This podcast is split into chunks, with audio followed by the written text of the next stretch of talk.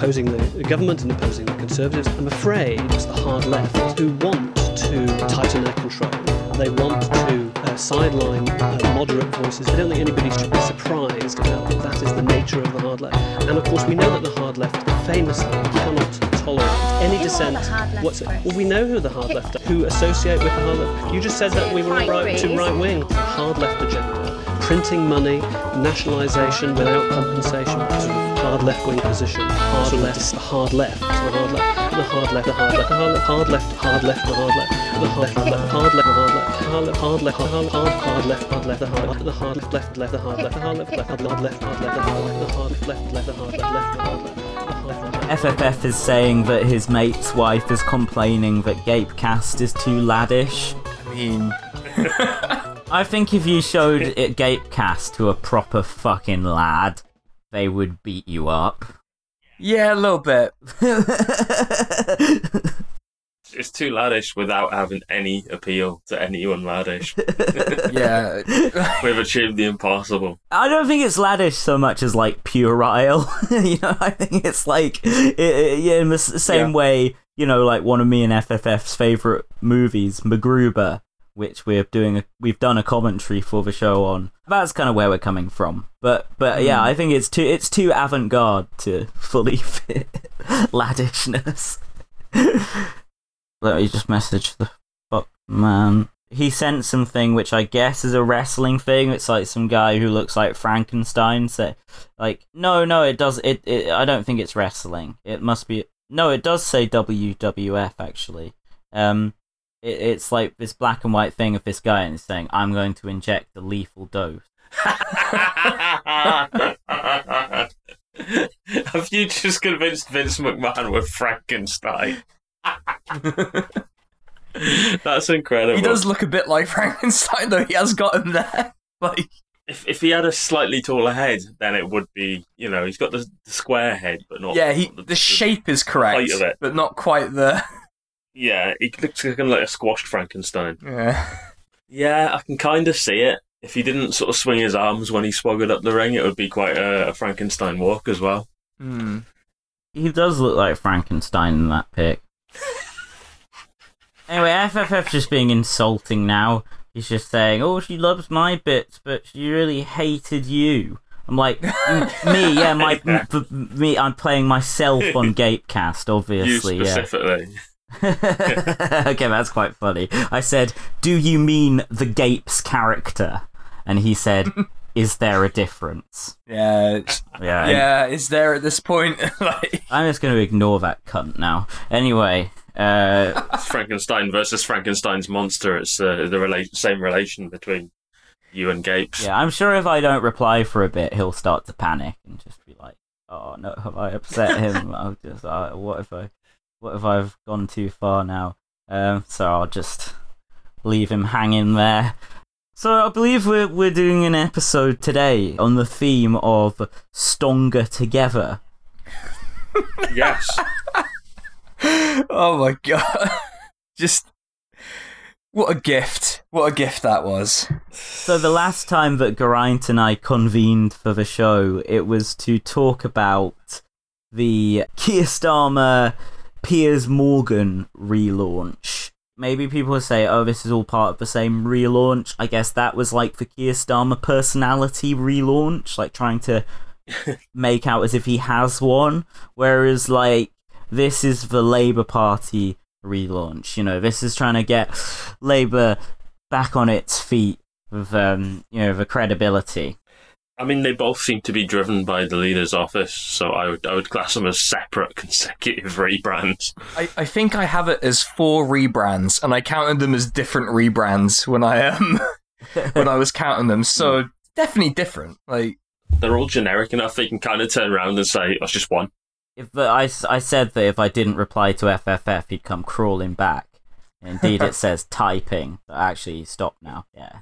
He's in the cool somehow. He knows. Yeah, you've got you've got shook. So there's been these like periodic relaunches of the Starmer leadership, and the latest one is the reason that we're saying stronger rather than stronger is because if you look at the URL on The Guardian's exclusive scoop by Heather Stewart on this Labour relaunch, as outlined by uh, former Shadow Chancellor, whatever she is now, Anneliese Dodds, you will see that it says www.theguardian.com slash politics slash 2021 slash June slash 16 slash here hyphen Starmer hyphen pics hyphen stronger hyphen together hyphen slogan used by Hillary Clinton to rebrand blah blah blah. So yeah, the key points there are number one,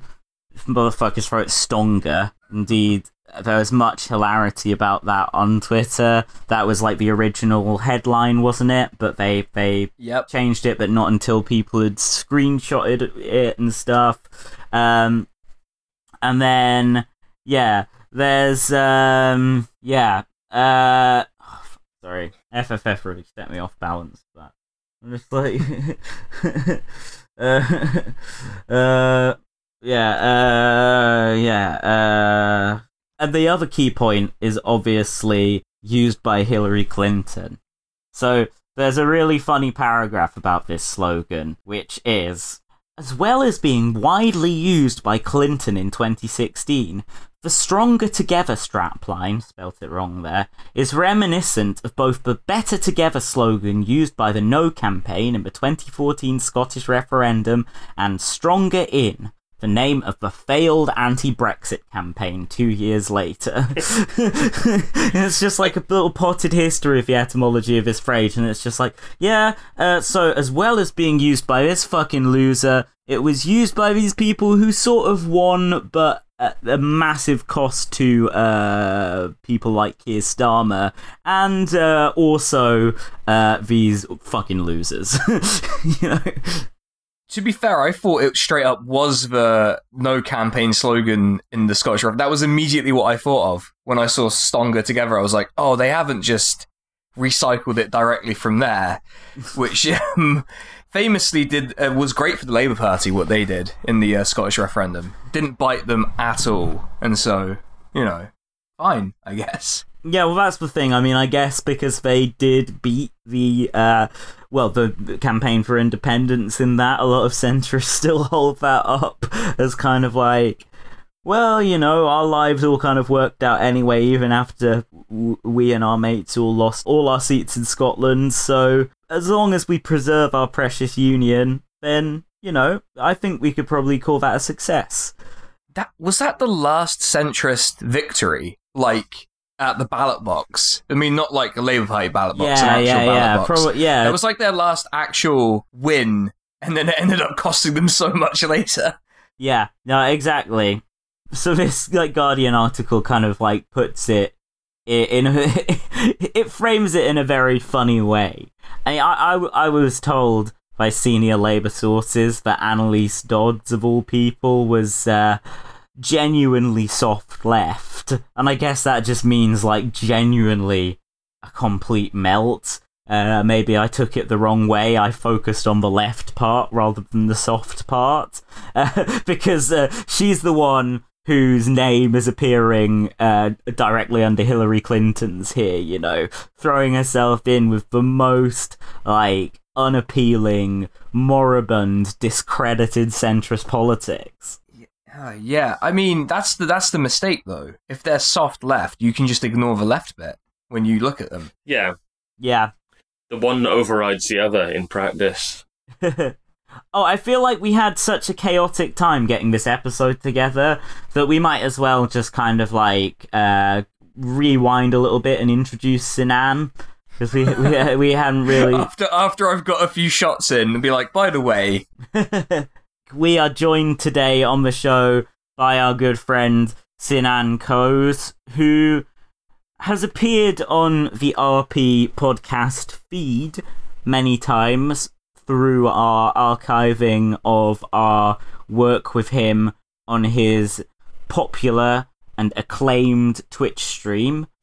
However, he has never appeared on a proper episode before, with the exception of his, I believe, 15 second appearance on our 200th episode spectacular. so yeah. it's about time we're big fans of what Sinan does, and he is a valued friend. So, Sinan, thank you for coming on the show, man.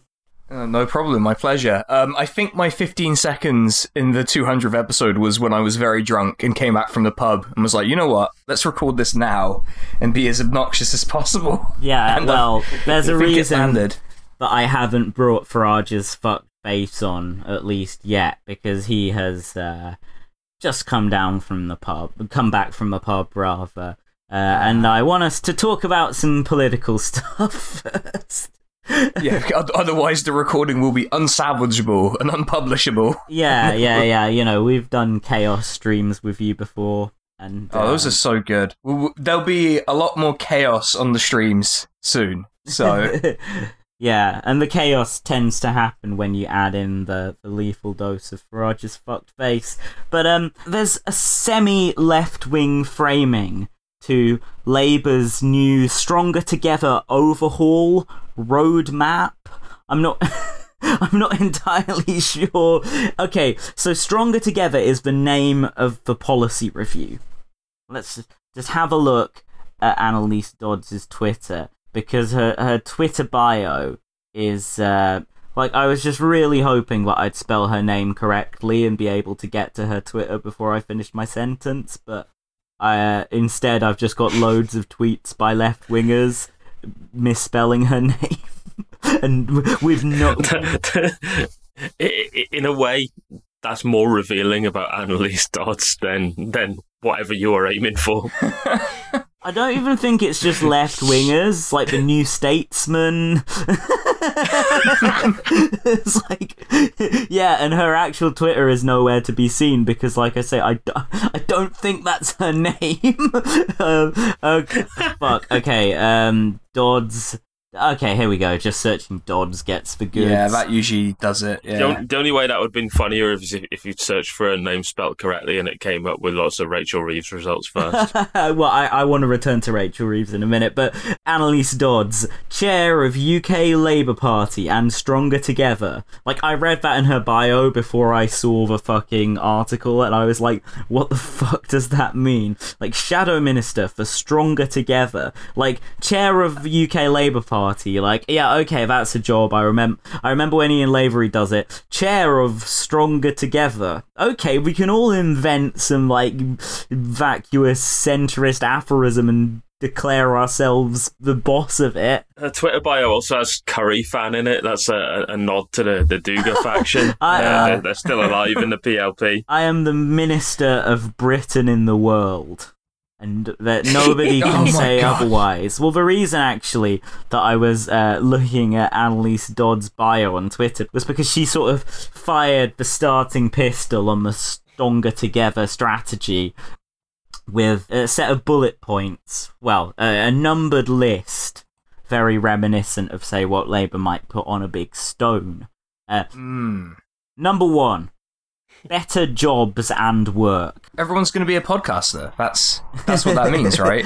better jobs, work, labour, consults dictionary for further synonyms. Number two, a green and digital future. Green, but also digital. Tech, but Ah. not too much tech. young people, but not too many young people. Just the young Fabians with their boat trip to Little St. J- no, uh, uh, uh, safe, secure communities is number three. Again, this classic stuff like more bobbies on the beat, laws. Again, we're against fly tipping, blah. the Kim Leadbeater priorities. Um, public services that work. Damn, they solved the problem, everyone. They're going to press the make public services work button. Yeah, I believe in Oh, his yes. parody of this tweet, Simon Hedges did PFI services that work.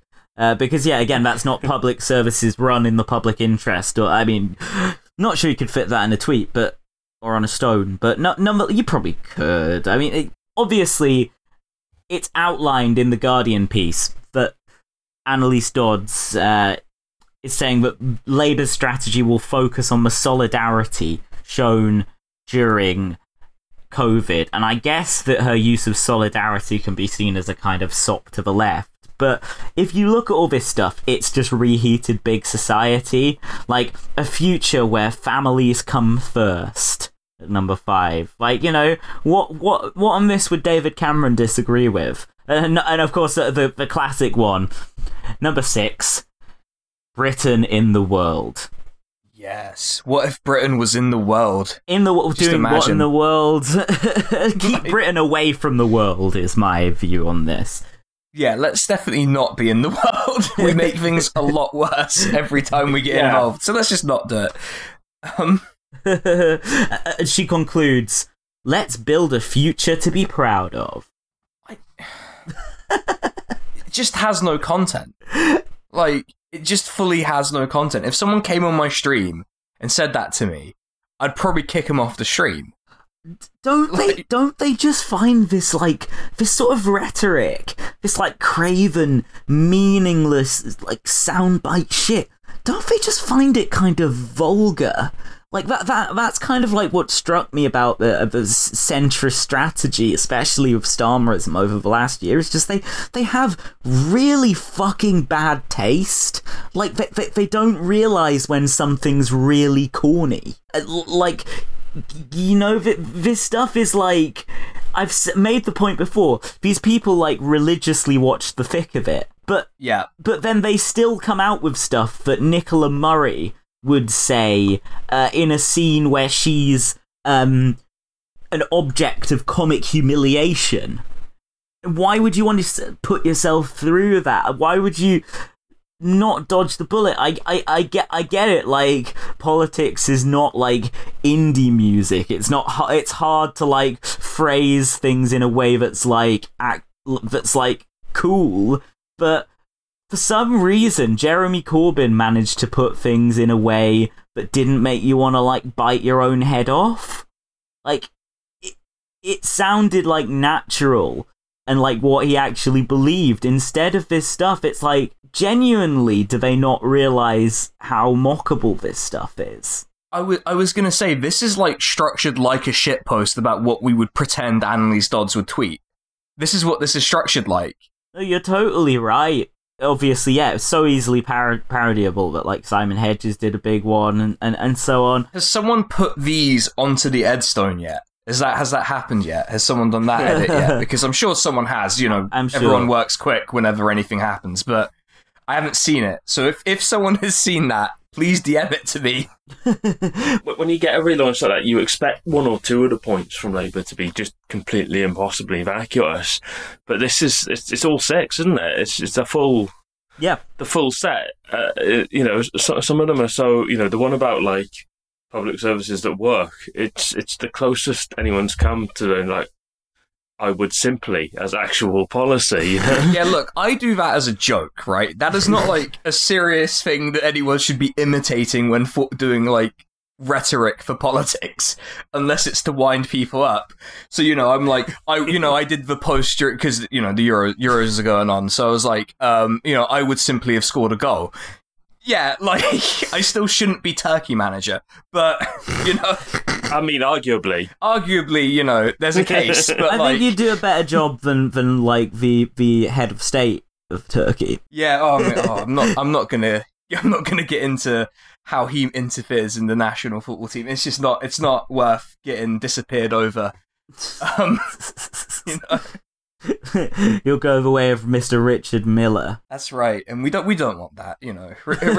um, yeah, turns out that, that that that rumor that I heard about him taking over as Keir Starmer's comms director was uh, was, was was actually uh, false new- news. Uh, yeah, I believe it was uh, spread by some enemies uh, of the. The, the Miller team, I believe the, the very same establishment panto critics who had uh, so uh, decried Gates's portrayal of the ugly sisters. yeah. So that that happened during my stream. Actually, was um, Keith's um, comms director resigning, or at least that broke during the stream. And I was like, well, that's it. That's a sign that things may not be going particularly well in Batley and Spen. and none, um, yeah. I'm wondering what's going to happen now, but doesn't look great. Yeah, you, we had the news tonight that Ben Nunn, Starmer's Seamus, in fact, you heard a lot. His his very own mini Milne had uh, is already out. how long did Seamus Milne stay? Did he come in late 20? Yeah, he did come in late 2016 because I remember all the MPs were so pissed off about it. Stayed a good four years, and this guy can't hack it. You know, he's much vaunted centrist professionals. No, sorry, t- late 2015. Seamus Yeah, I Milne. was I'm- going to say. I I'm getting my was, chronology mixed up. No, he was Yeah. he was not there for the Corbyn campaign, although he supported it, but he was he joined uh, shortly after he became leader. But um, yeah, Ben Nunn uh, has quit. Was there a reason given? Was it to spend more time with his family? I I didn't find oh I didn't find a reason because I only I could only look at it quickly because people are not going to sit there while I just scroll through Twitter, so I couldn't really uh, I couldn't find a reason. So if there is one, now's the time to find out. I guess. I don't think that uh, he has said anything. And you know, I'm sure if he has, it will be with some stuff about how oh I still support Keir Starmer or whatever personal stuff because it was followed shortly by the resignation of Paul Ovenden. Does anyone know what his job was with the leadership? Uh, no, I'm going to be honest. No. The name rings a bell, but it's probably through him being a dickhead on Twitter or something. Like, Yeah, I don't think well- he's uh, At least if you misspell his name on Twitter, it suggests the actual spelling of the name, unlike Anneliese. Uh, so yeah, he was the deputy communications director, stepping down, uh, which Gabriel Pogrund and Pippa Crerar both emphasise is unrelated to political events. We'll get to what those political events have been in a second, but it's fair to say then that this is a pretty big shake-up to Keir Starmer's top comms team. Two of his top people. A shadow cabinet source says it's hard to overstate how much of a loss this is to the party. It is a testament to the extraordinary and selfish person he is that he's doing this for his family and putting them first. David Lammy steps in and says, He has been a very effective, steely, calm, and persuasive operator in that role. Family must always comes first, but he will be missed for sure. I feel like Lammy is so like bought into the Starmer project at the moment. Like, you know, he always does those tweets like, Love you, boss. Didn't he get roped in by the Starmer quits hashtag? Like when we were all just making mischief and just coming up with reasons why he was quitting, even though he very much wasn't at the time. At least, uh, we will we will see. Oh, yeah. Uh, may- maybe, but I think that privately, Lammy is probably pondering life after Starmer because he's got his new LBC show. You know, we're going to see a lot of these uh, Labour MPs as celebrities between Jess Phillips with her, her successful career as an illiterate author, and uh, then you've got uh, well, Keir Starmer's got his own LBC show, but that I believe that's ostensibly to promote his leadership. And then you've got Ed Miliband with his general like, you know, I'm a big ideas guy, celebrity. Because he's obviously completely like muzzled by what he can actually do in his cabinet brief. But I I feel like if he does it in a book or a podcast, it's considered like more acceptable. Um, Yeah. Lammy, I think, has also like built up a sizable media profile over the last few years, and uh, I think, yeah, maybe is looking for ways to maintain his profile after, say, another leader maybe does a little reshuffle. Yeah, I was gonna say I found the reason why Ben Nunn um, has quit. The official reason. He's said to be quitting to pursue other projects. Um, oh, oh, right, I mean, okay. I mean, Managing the Lisa Nandy campaign. I mean, that's one of the two names that's been floated. So, um, Yeah. Nobody on the left should be fucking backing Angela Rayner for what, what it's worth. Only No. today she was just brazenly lying and distancing herself from Corbyn, someone who'd been so kind and decent to her and to on a personal level and to whom she owes a career. I think fairly unequivocally.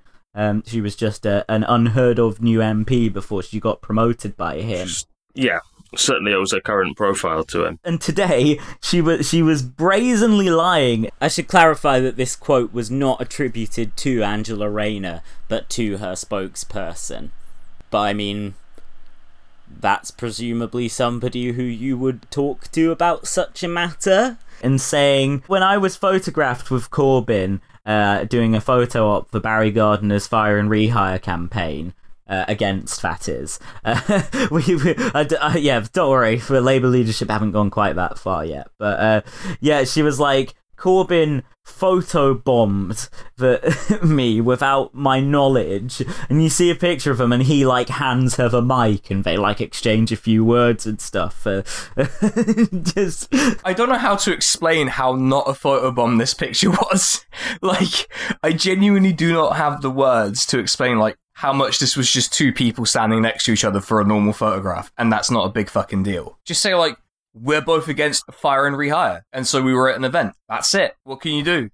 You know. you can cravenly lie in a way that is obvious to literally anyone and will uh, will, damage your stock with some for people you probably would want to win over for your eventual leadership run like you didn't see like the people you didn't see Starmer or Rayner doing that uh, when they had to appeal to the Labour membership you know What triggered it in the first place was just a couple of dickheads going like, ah, why is Angela Rayner in a photo with a known anti-Semite who's been expelled from the Labour Party or something like that? And they're like, these people, right, they may be vicious and stupid, but they're not going to buy your bullshitty photobomb me thing. You're going to alienate a large amount of the left doing it. So in trying to sort of be clever, clever and win over everyone, you're actually getting to that Starmerism level where you, you're going to end up with, with no base at all. You know, outside of like a Saint hundred nerds Anger on, on Twitter. Yeah, like Saint Anger. Yeah. We're relating this to stuff I understand now. Okay. yeah no I, that was for you Saddam Yeah. um, and for the way too many people who watched that stream where we just uh, listened to Saint Anger, and I, I basically like my brain melted because it was during the heat wave last year. So, So, the context of all this stuff around Starmer's leadership and the latest relaunch, I guess, is that uh, actually let let me get the chronology right. Was uh, has uh, did Stronger Together come out after the by-election results? before, before. before the by-election. Okay, so yeah, this has obviously been in the works essentially since the disastrous local election results when he panicked, tried to fire a bunch of people. A bunch of people were just like, no, I am staying in position. Actually, I want a promotion. Well, if I can't have a promotion, please give me just like 15 jobs. Angela Rayner. um, uh, and, and, and so he kind of then had to cut that short and uh, not rejig his top team too much. He removed uh, Anneliese Dodds as Shadow Chancellor, replaced her with Rachel Reeves, who Comrade was saying earlier, we've heard fuck all from since she became Shadow Chancellor. Like I have to say, it's just it's just such a shame to see all this wasted talent languishing on the front bench. yeah, it's it was super weird because there was a poll recently where you know they do like uh, who do you think would be a better chancellor whatever polls you know they did the who do you think would be a better chancellor poll for Rachel Reeves and she improved on Anneliese Dodds to be fair but Yeah, by of course. One and she's and she's tied with Rishi Sunak among 2019 Labour voters like that is and that's not like that's a group that's predisposed to liking you and Yeah. you're tied with the fucking Tory chancellor God, they have pissed away so much goodwill. In fact, I, I want to uh, just like cite something that uh, a friend of at least me and Geraint, uh, Ben, um, at Digital Ben, uh, a good good fella. Seriously, he is involved in organized crime. No, just kidding. He's a pizza impresario, like Andrew Twentyman. No, uh, I he posted something uh, in a group DM that does not officially exist earlier, which I thought was like so spot on about all the goodwill that Starmer and that have pissed away. Spicy take, he says, for taking over a devastated party position is total shit. Keir had the best starting position of any Labour leader in living memory. Wide, if guarded, support among the membership. Party in good financial health. Flexible mandate to change slash preserve pretty much as much as he liked, and the press sucking his dick. And incredibly, he's managed to squander it all. And Yeah, I mean, I agree with that so much. Like, people always say, oh, he inherited the party in, like, such hard conditions. The guy who inherited the party in hard conditions was a guy who took it over uh, shortly after an election result when uh, an interim leadership had then just come in and just decided to fuck the party up even more and to alienate it from its own base, who didn't command the support of, of uh, the vast majority of his MPs, apart from about 15 of them, and com- didn't command the support of anyone in the press apart from like Seamus Milne, who then went to work for him. Like, that's a leader who inherits a party, also a party uh, at that time in financial strife uh, against incredible odds. Not, not Sir Keir, who has just had everything handed to him you know? Uh, and and then of course you know running up against cold hard electoral reality it's not looking so good for him. So there was a by-election last night in chesham and amersham. Um, well the result came out last night. This uh you know i've got some family there actually who uh uh more middle class than my family even. Uh that's uh Wow. I don't know. Yeah, r- richer. I, I I should say because middle class people use it in so so many different like ways. Significantly wealthier. uh, middle class is quite broad. Yeah. You can be really very posh and middle class, or you can be fairly normal. Yeah, I- I'm from not very far from Amersham, so I I have an idea of the vibe we're going for here in this kind of seat. So, um, yeah. This is not a Labour seat. This has generally been um, a Tory seat, I believe. It pretty was much forever. Yeah, Like- it, it was won with a huge swing by the Liberal Democrats from the Tories. Um, just like, has anyone got the result to Uh, hand? I do. So, uh, the Lib Dems they gained 30.4%, and the Wow. Tories lost 19.9%. So that's a swing of about 25%. Wow, and again, the other thing you're hearing about uh, Starmer is, well, oh, you know, the Tories have got everything sewn up; they're just indestructible. He, how could he possibly compete with them? And it's just like the Lib Dems, just like this, like pathetic joke of a party with a leader who Yeah. is like, what is he? Like Ed Davey. He's smashing is a, a fake blue wall with a mallet, is what he's doing. well, and you know, Um, you know what? The Tories will like probably win it back at the next general election. Like if probably Yeah. like Boris Johnson called an election tomorrow, then it would go back into Tory hands because you Oh, always yeah, get like- these things. Like remember when Sarah Olney defeated Zac Goldsmith, and everyone was like, "Yeah, Lib Dems," and then- and then like she just was bang out, and Goldsmith was back in at the next general election. Yeah, um, the, the particular embarrassment is where Labour finished, yes, I reckon. let's get to that. That's what I wanted to get to. They were never going to win the seat. There was always going to Yeah. be like between the Lib Dems and Tories, but the size of the swing and who else finished ahead of, of Labour as well? I was going to say that they didn't finish third. That's not what happened. Um, the congrats to the Green Party for finishing third. Mm. You know, they got 3.9%, uh, which already doesn't bode well. This is funny because I was looking through Anneliese Dodds' Twitter feed while we were talking, and like one of her most recent posts is praising the Labour candidate and saying she's going to do the best she can and it's going to go so well. So, who wants to? Do you do you want me to read out what how many votes she got? Yeah, read them out. Okay. So she got 622 votes, which is 1.6%, or a loss of 11.2%. Wow. So what Labour got like 13% at the last election? Thereabouts, yeah. They Thereabout. got 12.9. Yeah, there let's you go. round yeah. let, us be charitable to Jeremy, round it up yeah, our, our boy, he deserves the 0.1% there, I yeah, reckon. yeah, yeah, yeah. But- Obviously, Keir, let's keep that in decimals. Yeah.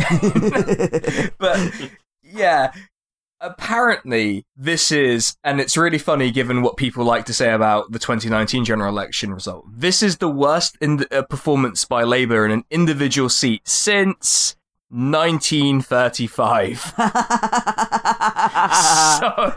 I mean, And their worst result in a by election ever. yeah, Yes. a- and, No, I- and their worst result wanna in that seat ever, isn't it?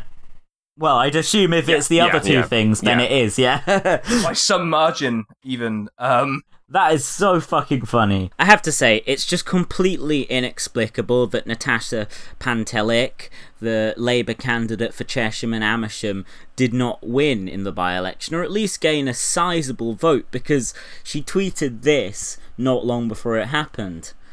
Delighted to be endorsed by Tony Blair as the UK Labour candidate for the Chesham and Amersham by election. Thank you so much for your support, Tony. Hashtag vote Labour 17th of June at SE Labour at Tony Blair Institute for Global Change.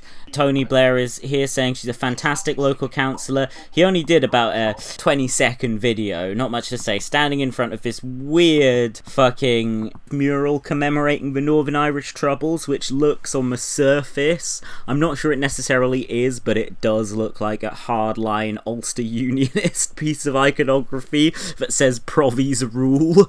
And yeah, he's there offering generic platitudes about what a great community representative she is. So, given Blair is the only guy who could really come in and sort things out right now, according to some, it's strange that he didn't bring more voters to the Labour Party.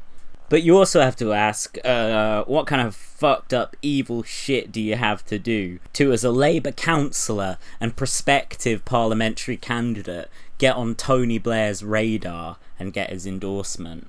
And Labour Yeah. have got a massively important by election coming up in Batley and Spen, which uh, there's just some new polling that's come out for that actually. Let's have a look on Literally about 15 minutes Britain ago. Yeah, yeah. Batley and Spen voting intention. Oh, Conservatives 47% plus 11. Labour 41% minus 2. Uh, WP. Oh, that's George Galloway. Workers' Party. That's George Workers' Galloway. Party. George Galloway, 6% plus 6. That is Whoa. like quite a lot for a third party. That would be George Galloway's best result in a long time. Yeah, yeah, yeah. He's, uh, Yeah, he's he's been a bit of the a draw he once massive, was. massive fucking loser recently. Um, Yeah. And then Lib Dem 3% minus 2. So, like, voters, uh, you know, s- still 41% for Labour, but voters abandoning them. Voters going to the Tories. Voters going to George Galloway's hard left. And voters quitting the Lib Dems as well. I don't know where they're, where they're going, but. um. My guess is to the Tories, if I'm going to be honest about where Lib Dems usually end up. So, Yeah, it seemed like last time uh, there was an election, there was a, an independent group, a local one, not the. it's one of these like independent groups that not the famous independent group of course but like it's one of these ones that you get we have one here in nottingham and uh, they haven't one up in ashfield they're basically like viciously populist kind of UKIP types who just uh, they basically do like the far right Facebook account thing where they're like, oh, don't you, you know, um, anti animal abuse or whatever, Ah, or going out. yeah. and They, they basically pull you in like that, and then it just flips to, man, aren't there a lot of people who are unseasonably tanned in the city? And it's like, mm, no. Yeah, like- and and you can imagine that a lot of that will be a kind of anti, I guess anti Jo Cox even after she died protest vote, like anti mean- learning the lessons of the fascist murder of Jo Cox vote. Because I remember There are a lot of very grim far right candidates running in the seat. In in yeah in uh, 2016 the by election after she was killed uh, yeah like every every major party stood down and every fascist party ran in that seat. So it was uh, Labour pretty much ran unopposed except for the far right. Um but yeah the MP there was Tracy Brabin who's like isn't she formerly of Corrie she's I- I she's don't- an actor I don't watch TV, I believe so. She's an actress anyway. yeah, yeah, yeah. She she she's an act. Uh, well, I guess a former actor because she's now mayor of. Uh, hmm anyone want to pick that up? uh, mayor of some part of Yorkshire. Apologies to everyone I know in Yorkshire. I Yeah. guess. Um, Wait, is it West Yorkshire? Because Dan, I thought Dan Jarvis was mayor of West Yorkshire. See, that's why I'm getting confused because I don't, I don't want to like go out and say it, even though this gets edited, so it could be edited to make it sound like I sound smart. Yeah, I, there's Obviously been there's been won't be quite a few things that I hope uh, Sarah's going to cut out of me um, umming and ahhing and losing my train of thought. Yeah, she she's the uh, mayor of West Yorkshire. So I don't know what Dan Jarvis is. Is he the Metro mayor? Is that a different thing?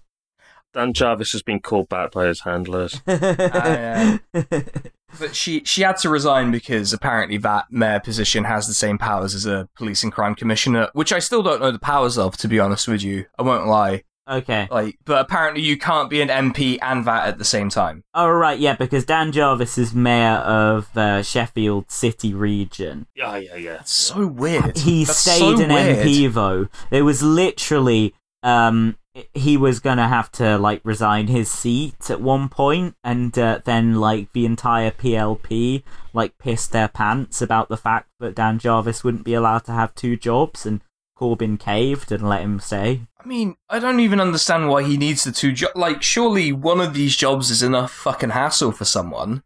I don't know. Maybe being an MP is easy. I, don't- I mean, I think it can be. Yeah, but I mean Tracy Brabin has uh, won handily uh, in that uh, constituency a couple of times, and uh, now she uh, is stepping down, and the candidate who the Labour Party have put forward, who we've talked about a little bit uh, on our last episode, I think, is Kim Ledbetter, who is a business owner. She is, uh, I think it's like a yoga company or something, like aerobics or something like that. A small business owner. Uh, and she is also, in case you haven't heard, the sister of Jo Cox. yeah. Didn't Labour um, amend its, you know, or sort of just not enforce its rule on needing to be a member for a certain time to be a Yeah. candidate? for yeah, yeah, no, I guess I guess Labour uh, from 2015 to 19 didn't offer enough for the aerobics company owner. Yeah, few people know this, but in the 2019 manifesto, they were going to ban that shit. That was like, it was in really small writing, but they were going to ban it. aerobics is bourgeois deviationism. You're only allowed to exercise and go jogging, even if you're Jeremy Corbyn, just to wind up at Labour Paul. so she has been running a campaign that has been, I would say, completely worthless. Uh, actually, no, I say that. Um, she is absolutely terrified of losing votes from Muslims in the community who Keir Starmer has alienated with his appalling, uh, socially reactionary, warmongering hierarchy of racism embracing leadership. So she's had to write a big thing about uh, the rights of Palestinians that is actually fairly agreeable in her leaflets. and uh, I saw it was uh, no, it wasn't the guy. He wasn't from a Jewish Chronicle. He was uh, Jack something from uh, Jewish News. Uh, absolutely pissing his pants about Kim Ledbetter, frightening radical uh, ideologyless aerobics instructor, Kim Ledbetter. But I mean, yeah. So so it was surprisingly decent. I think it's also well worth watching Owen Jones's documentary on the Batley and Spen by-election that's up on his YouTube channel, and it speaks as well as just being generally interesting about the sort of voter dynamics up there. It speaks to I think Kim Ledbetter. I think I've been pronouncing her name wrong. It is not Ledbetter as in Huddie Ledbetter, aka Leadbelly. It is Leadbeater. I assume he checked before saying it in his documentary, which I didn't before we did this episode. But I think his documentary really captures some of her limitations as a candidate because there's been this sort of. It's almost a truism in the press that Labour has a strong candidate for the seat and is still uh, floundering, and I don't really think that's the case. I mean, she struggled to answer a basic question about whether British arms sales should be ended to Israel. And she came out with this usual sort of centrist guff. Got, later on, we'll talk about Noel Gallagher and uh, him embracing a certain uh, centrist idea of the truth always being in the middle. And that's basically what she says oh, it's more complicated than that, you know. You can't reduce this to just uh, black or white. And it's like, no, you, you can, I think, definitively say that Britain is not making people safer by selling industrial strength weaponry to a repressive state. That's actually, I think, quite simple. And under Jeremy Corbyn, Labour's policy on that was clear. So, for all that Leadbeater styles herself as a political outsider, her response there was just so exemplary of a kind of condescending political class outlook that just doesn't think for ordinary people can wrap their heads around issues where there is often a very clear moral imperative that makes them quite simple for the average person to understand. Maybe fucking a bit less so for someone mired in a load of Westminster bullshit, realpolitik. No relation.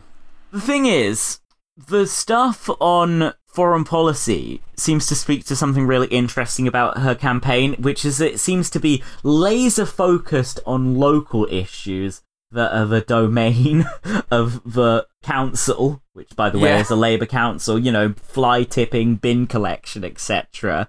Uh, and then on the other side of that, you've got foreign policy positions that and I, I think MPs should be involved in foreign policy but obviously um, you know many people including the people on the right who've been uh, criticizing the leaflets with their pro-palestinian rhetoric would say oh but you know you can't affect any change there anyway. I disagree with that but i still think it's funny that there's no kind of like wider vision between this kind of like transactional local politics and uh, this international politics that seems so kind of distant to the issues at play in the by-election, but are in fact only included because of local issues and because of local dynamics. It's like it is at the end of the day like one of the most parochial campaigns of all time. Yeah, it's really weird because Yeah. there's like there's a, there's such a gap there,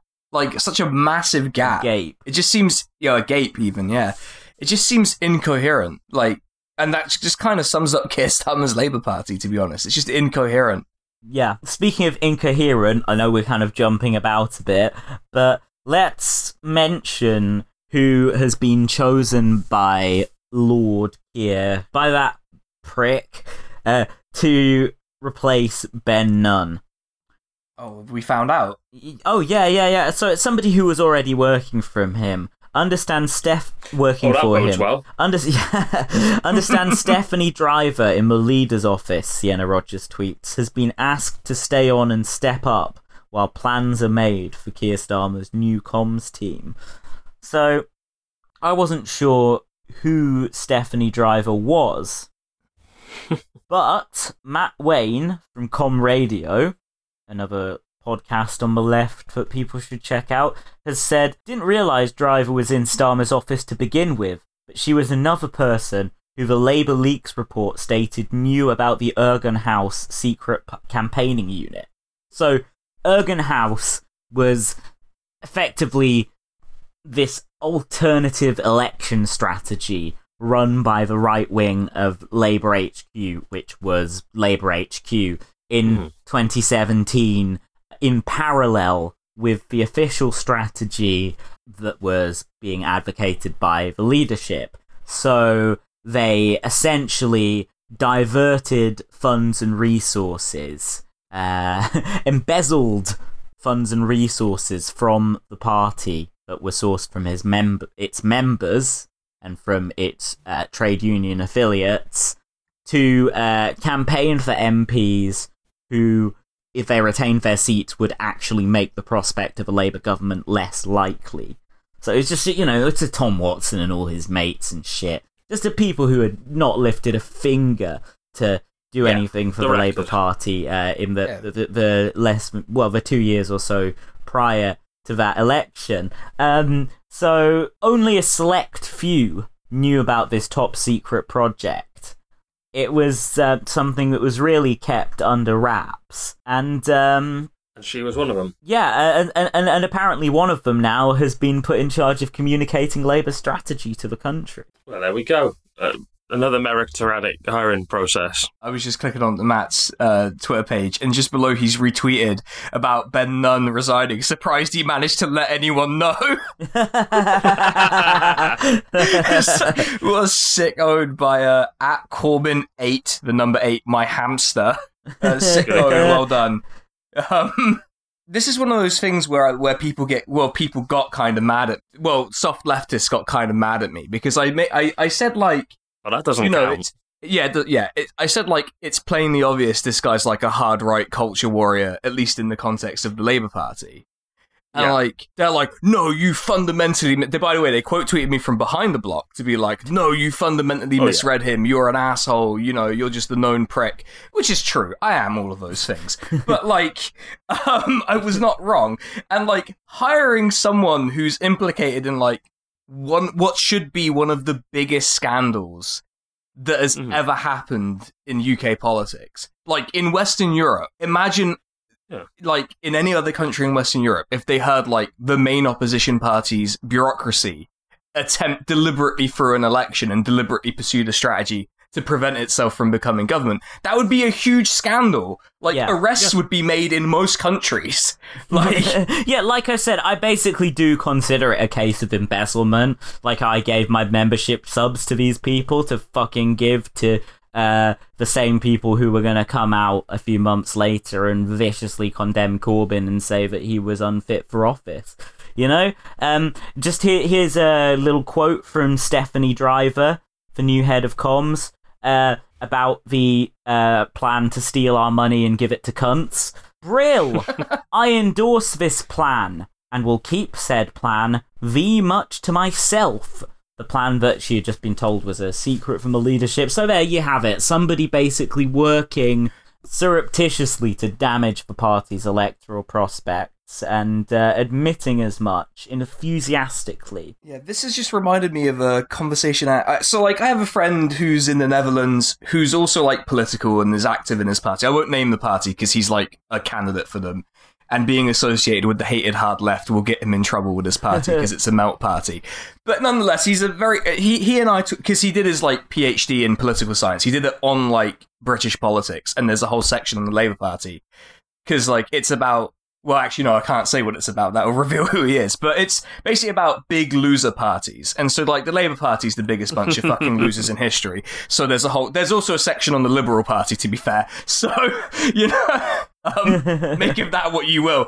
Um, but we were talking about because he kind of i don't like to go on the timeline incredibly pissed off because i will get banned basically. And so like if something like you know when the labour leak, leaks report comes out I like DM him and I'm like basically to blow off steam. And he was telling me like if I was Keir Starmer, I would use this as a chance to fucking get rid of all of these cunts. Basically. Yeah.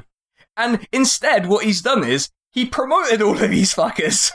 like it's unbelievable. What does he think they're gonna do to him when it looks like he can't win? Which Yeah, he well, he obviously doesn't consider himself to the left of Gordon Brown. yeah, like, oh, right. I'm safe then. I think Brown was a fucking trot. That's right. I'm kind of used now to seeing the worst fucking people who uh, destroyed all our dreams, pissed on our bonfire solidly for f- five years, given jobs for their effort. You know, it, it it's becoming uh, pretty much expected, almost to the point. But I just hope he keeps doing it. Sooner or later, people are gonna realize like that. Uh, you know, the most overt shithead he appoints. Like, great, that can help us emphasize that, you know, as as Matt Zarb-Cousin has said again, to quote Matt, like if he's literally got fucking Peter Mandelson and Tony Blair there on either side of him, you know, perched on each shoulder, then you can't obfuscate that this is a Blairite project. yeah, and then it will be good if it fails. Like Yeah, just yeah, yeah, of course. out there. It will be good if it fails. You know? fucking great if it fails. But I guess there's the question of what comes after because yeah, I'm not gonna be jumping behind Angela Rayner, especially after how she carried on today. I'm not gonna be jumping behind Andy Burnham either because you know it would just be Starmer Mark II. These people like they don't have. You can't just pick somebody who who's been immersed in the right of the Labour Party for for years and just expect them to like do socialism.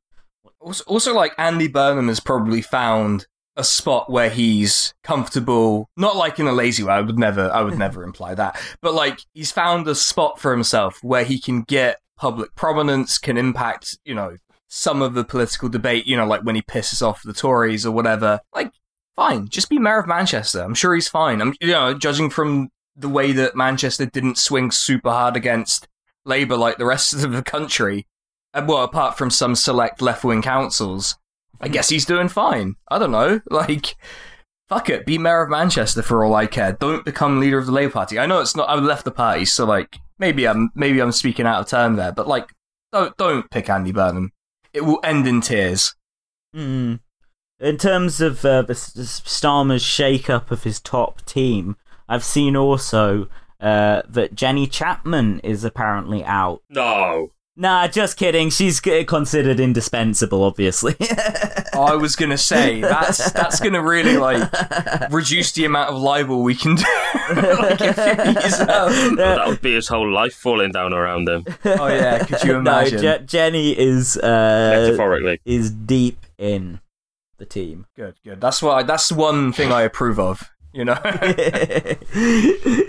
Well, I obviously spoke too soon here. I mean, Keir Starmer does apparently consider Jenny Chapman indispensable, but only to his wider top team, in The Guardian's words. He has given her a new position, moved her from the leader's office to a shadow cabinet role taking responsibility for Brexit. Chapman, who Starmer obviously put into the House of Lords so she is able to join the shadow cabinet, has been very unpopular with MPs, especially ever since the Hartlepool by-election result, which a lot of MPs blame her for because she was a strong advocate of Paul Williams, the hard Remainer candidate who lost the seat so spectacularly for Labour. One senior official who knows if it's the person who's been saying, oh, the Muslims are anti-Semitic, or Jeremy Corbyn photobombed Angela Rayner, or what ridiculous crap. But they say, I have never encountered someone so difficult to deal with, and I went the Corbyn years. Relations seriously deteriorated over the Liverpool mayoral selection, which remember they stitched up so as to replace Joe Anderson with a woman called Joe Anderson, who was considered to be closer to the leadership's politics from the left wing Anna Rothery. Even just putting Jenny Chapman in a Brexit brief is a spectacularly bad call. this strong advocate of Paul Williams, arch Remainer, to run in a heavily Brexit voting seat. But then, you know what is also a terrible fucking position to put somebody who is a strong advocate of the so-called people's vote in? Leader of the party. You know, obviously, we gotta look at what's important here. And the important thing is that Sir Keir Starmer has a good excuse to have a lot of lengthy private meetings with his uh, Brexit spokesperson. But uh, yeah, you could call this Shipper's Revenge. Or possibly even that of Mrs. Starmer. yeah, I love it. Paul Ovenden just gone for unrelated reasons to uh, everything falling apart. Like, just just happened to resign unrelatedly ten minutes after Ben Nunn did. His colleague Ben Nunn, with whom he works like side by side in an office, presumably. Well, it, Ra- rats jump from ship unrelated to sinking. Oh yeah, speaking of stronger together, I am very relieved to see that Howard Beckett has dropped out of the Unite General Secretary race. It's not that I have any animosity towards Howard Beckett. In many ways, I lean closer to the spirit of his campaign than to that of Steve Turner. But it had got to the point where I was very ready to vote for Steve Turner as the seemingly only viable option to stop the dastardly Gerard Coyne, who truly would spell the death knell of uh, trade unions as a radical force in this country. Uh, le- well, no, sorry, there's some good trade unions in this country, but big trade unions as a radical force in this country because we've lost Unison and um, In fact, Emilie Oldknow, speaking of the Labour reports, uh, I believe she's the political director of Unison. so, although actually the, the, the left just swept the board at the Unison executive, so there's there's signs of the tide turning over there. But to lose Unite would be uh, the most utter disaster for the Labour left, especially at a time when it looks like the right's leadership of uh, the Labour movement in Parliament is uh, becoming ever more shaky. The last thing that we want is to lose our most powerful institutional ally. Yeah, I was gonna say it's not. I'm not. I'm not a Unite member. Um, so I have no like really strong feeling on on Howard Beckett or any of it. I'm. I'm just. I think it was probably the right thing to do to step aside, especially because there's been a lot of cringe posting. Well, that's what I like about him, you know. That's what draws I- me yeah, in. I, can relate. I, follow Howard. He follows me. You know, it's um. oh, does he? He's took never a- followed me back. Bastard. yeah, this is Um, why I support Steve Turner. that's right. Yeah, you if if you want me to support you, you have to follow me back. Um, no, it's as if just how it Steve. Turner follows me. I was going to say the one thing that was interesting about Howard Beckett's campaign. I mean, he made it way too much about like the Labour Party for one. Like he was he was talking way too much about Keith being shit. We all know, we all know. People in Unite know. It's fine. Um, was like the Unite TV thing where I was like, yeah, kinda. It seems like you're heading in the right direction. I just don't think you should run a TV station. Sounds like, I mean, given given the other TV station that's recently launched and how much of a debacle that's been. yeah, it would I, um, probably look lower rent than GB News, but I mean, I'm not opposed to left media, and I'm not opposed to trade unions pumping money into it. I think that's something they should have been doing for a long time. Um, Oh, oh yeah, definitely. Like, obviously, they definitely done should have been doing that. Tribune. Like, yeah, I, I think, yeah, I think Tribune's like a good example of that working quite well. Although Tribune's audience is maybe a bit more niche than it's not the big, kind of thing no. that, uh, well, you know, I mean, than quite like a TV Tribune, station. but yeah, yeah, yeah, Yeah. exactly. Yeah, I Um, mean, like compared to a TV station. So, like, he was obviously shooting for the moon with that one. Um, Yeah, but obviously, the intent was like something with broad mass appeal in a way that, as good as Tribune is, and as well and as widely read as it is, is like on a on a different scale. I think was what they were aiming for. yeah, I, th- I think so. Anything else we wanted to get to about uh, under the sort of general theme of stronger together? I mean, I, actually, unless anyone has something to add on the Unite issue. Not really. I mean, hopefully, hopefully by the time this episode's actually out, we'll be down from two left candidates to one because you can't let the weird data thief guy win. Yeah, no, absolutely not. I mean, this is one thing. I'm a big supporter of Len McCluskey. I, I am a member of Unite, and uh, Mhm. had I been checking the right email address, I absolutely would have voted for him at the last Unite election. But I thought that for some reason they hadn't sent me my ballot, and then I realised months later that in fact they had to an email I no longer used.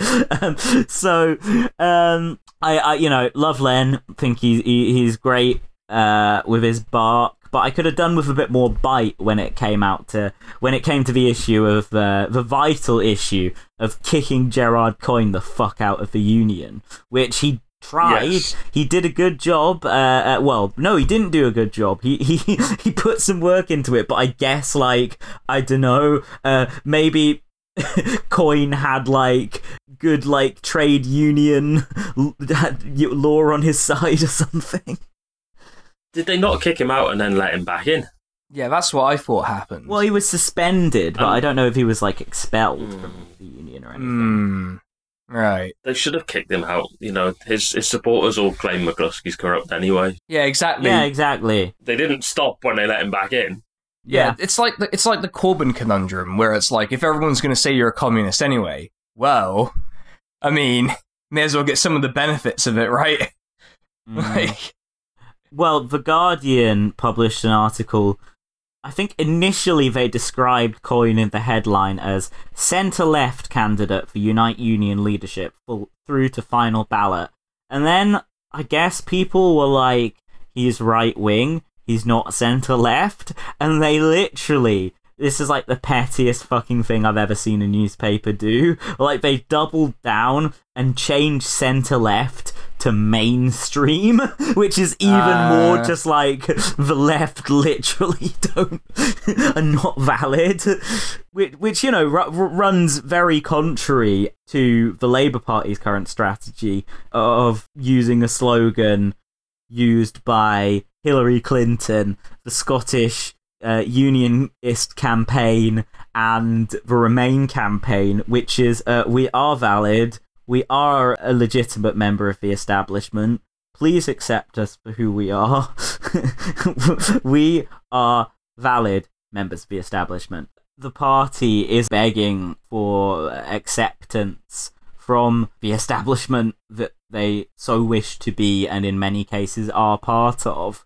Their friends in the media are just kind of like viciously putting their foot down and saying, We will tell you who is and isn't accepted. we will tell you who is and isn't valid. It's Gerard Coyne, by the way. Vote for Gerard Coyne.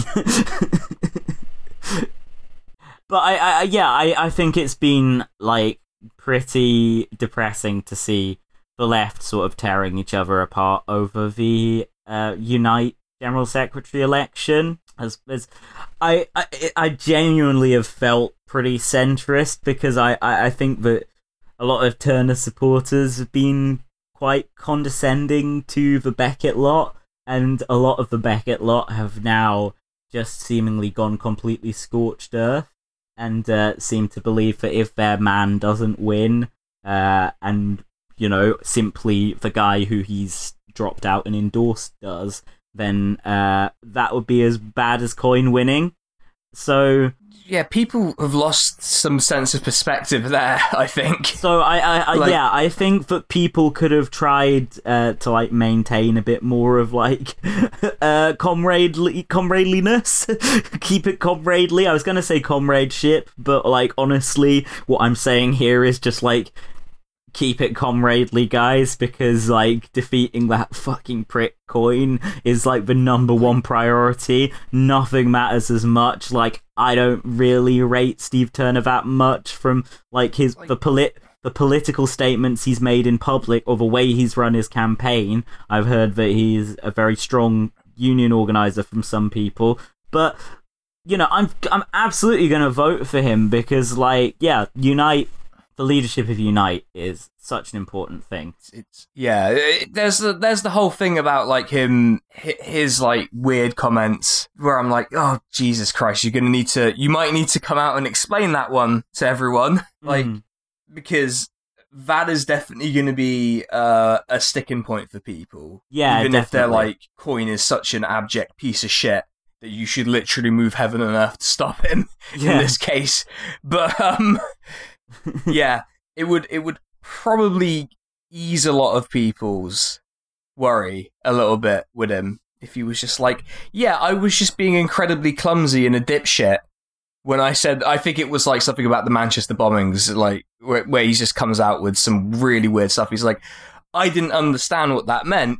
I should have phrased it differently. Would probably be enough to sort of smooth it over that people at least in the in the face of gerard coyne would be able to sort of deal yeah. with it Well, that's what I was saying about uh, certain supporters of, uh, uh, not of Coyne, of of Turner, kind of sneering at Beckett's supporters because that was a really legitimate thing that people were unhappy about. You know, that the, the comments made of like, why weren't the left there protesting in the wake of the Manchester attacks? And it's like, well, we were. The left had a strong political response to the Manchester terrorist attack. We just didn't get on the streets and join the Democratic Football Lads Alliance to protest Islamism, which was, uh, it sounded like what, what he wanted to say. So, yeah, absolutely, there are like political problems with, with Steve Turner. And, and, and I think that a lot of ill will could have been avoided on the left if instead of, you know, when Howard Beckett tweeted that fucking stupid thing about how Priti Patel should be deported, which, by the way, he like, instantly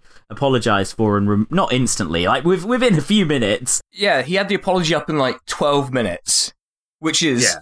you know, and, and it was just it was so unseemly to see like Owen Jones use that as an opportunity to say, uh, and this is why everyone should vote for Steve Turner, who uh, a, a, a deeply committed organ. You know, just Owen Owen did the usual spiel that he does about people he likes, about like deeply grounded in anti-racist struggles or whatever, and it's just kind of like whatever you think of Howard Beckett, like those comments by Steve Turner are just there. So he needs to like prove to people that he is serious about this stuff instead of just people like kind of explain away and wag the finger at anyone who doesn't want to get behind that. But I think it's just absolutely ludicrous the way that like Skwawkbox and stuff are carrying on. Uh, Oh, yeah. Just, just like salting the earth and just like post, keeping on posting like, oh, Steve Turner's a poser, cunt. It's like, did you never anticipate that it might get to a point where Howard Beckett decides, uh, yeah, I'd probably on balance prefer if Coyne didn't become leader and drops out. Yeah.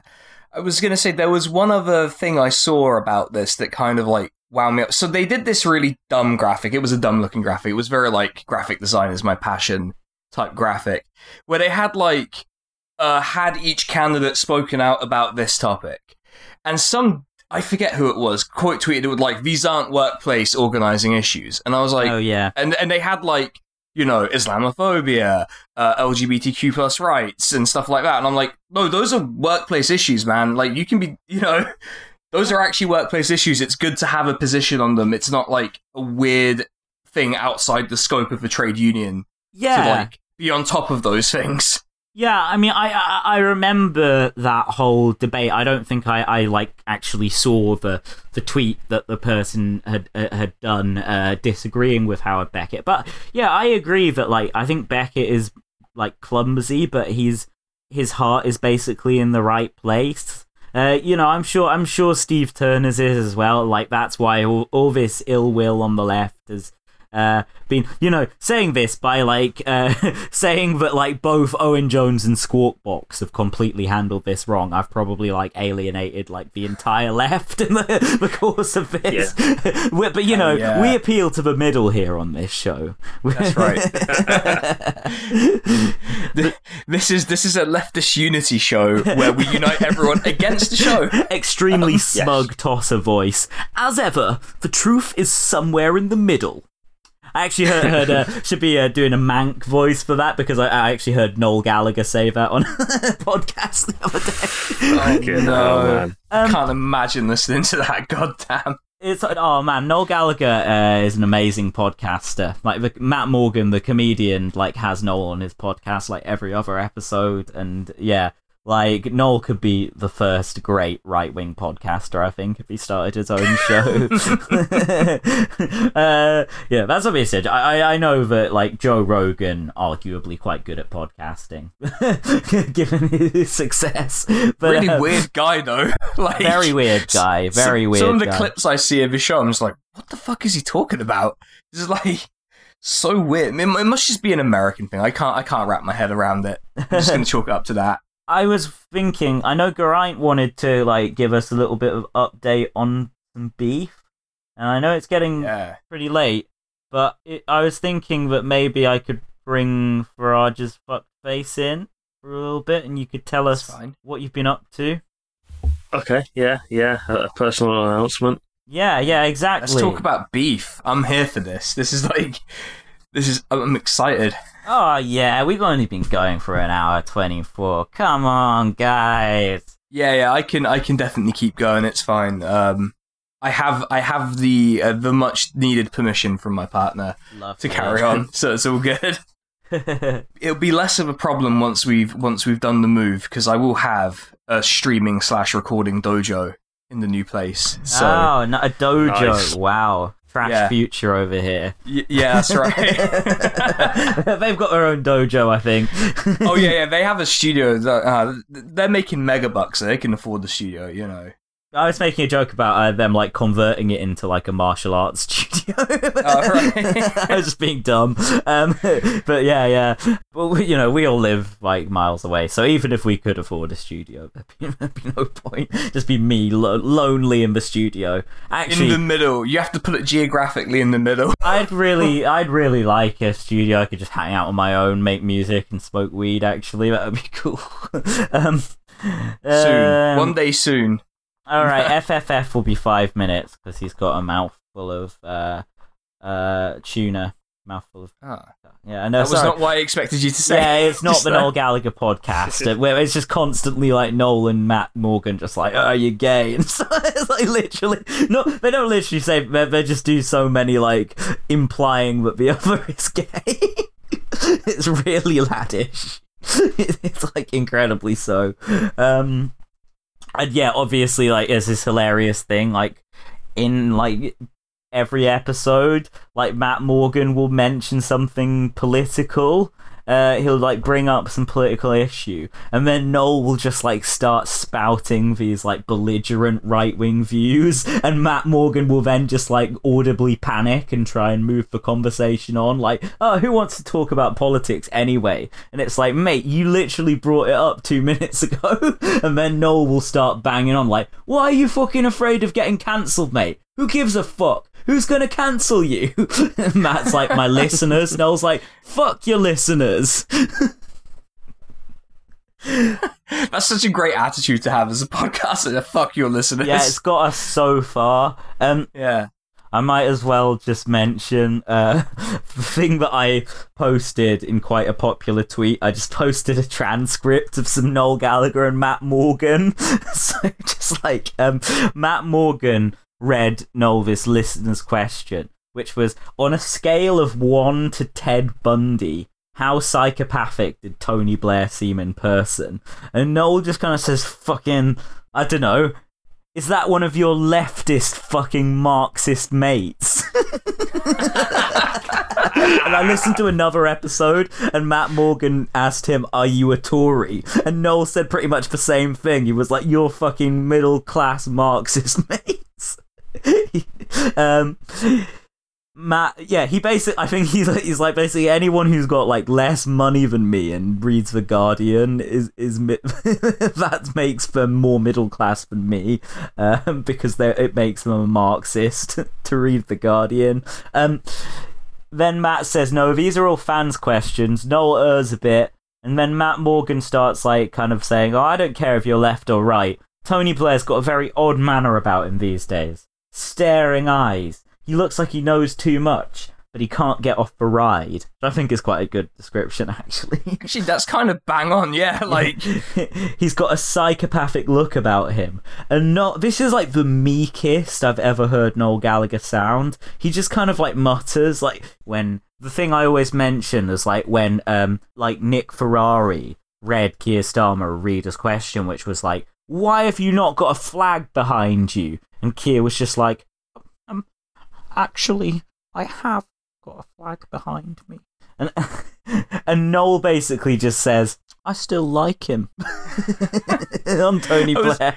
that that that Keir Starmer bit with the flags was just like the um the uh, like I'm not mad. Don't put in the newspaper I got mad, but about flags drill tweet.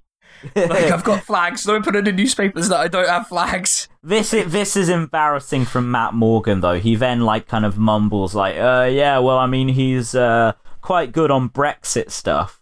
And Noel like tries to get a word in, uh, I think, and Matt Morgan is trying to like agree with Noel. And he's like, he's the only person who's still got leadership.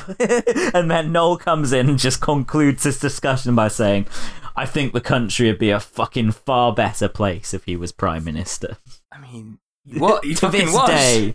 Yeah, yeah, I know. If Tony Blair had ever become prime minister, imagine how cool that would be. Noel was just like off his head on gear in '97. He didn't realize there'd been an election. yeah, he just completely forgot. Even when he got invited to Downing Street, he just thought like any politician could just throw a fucking party there. Oh, that'd fucking rule though. That'd be a reason to become an MP.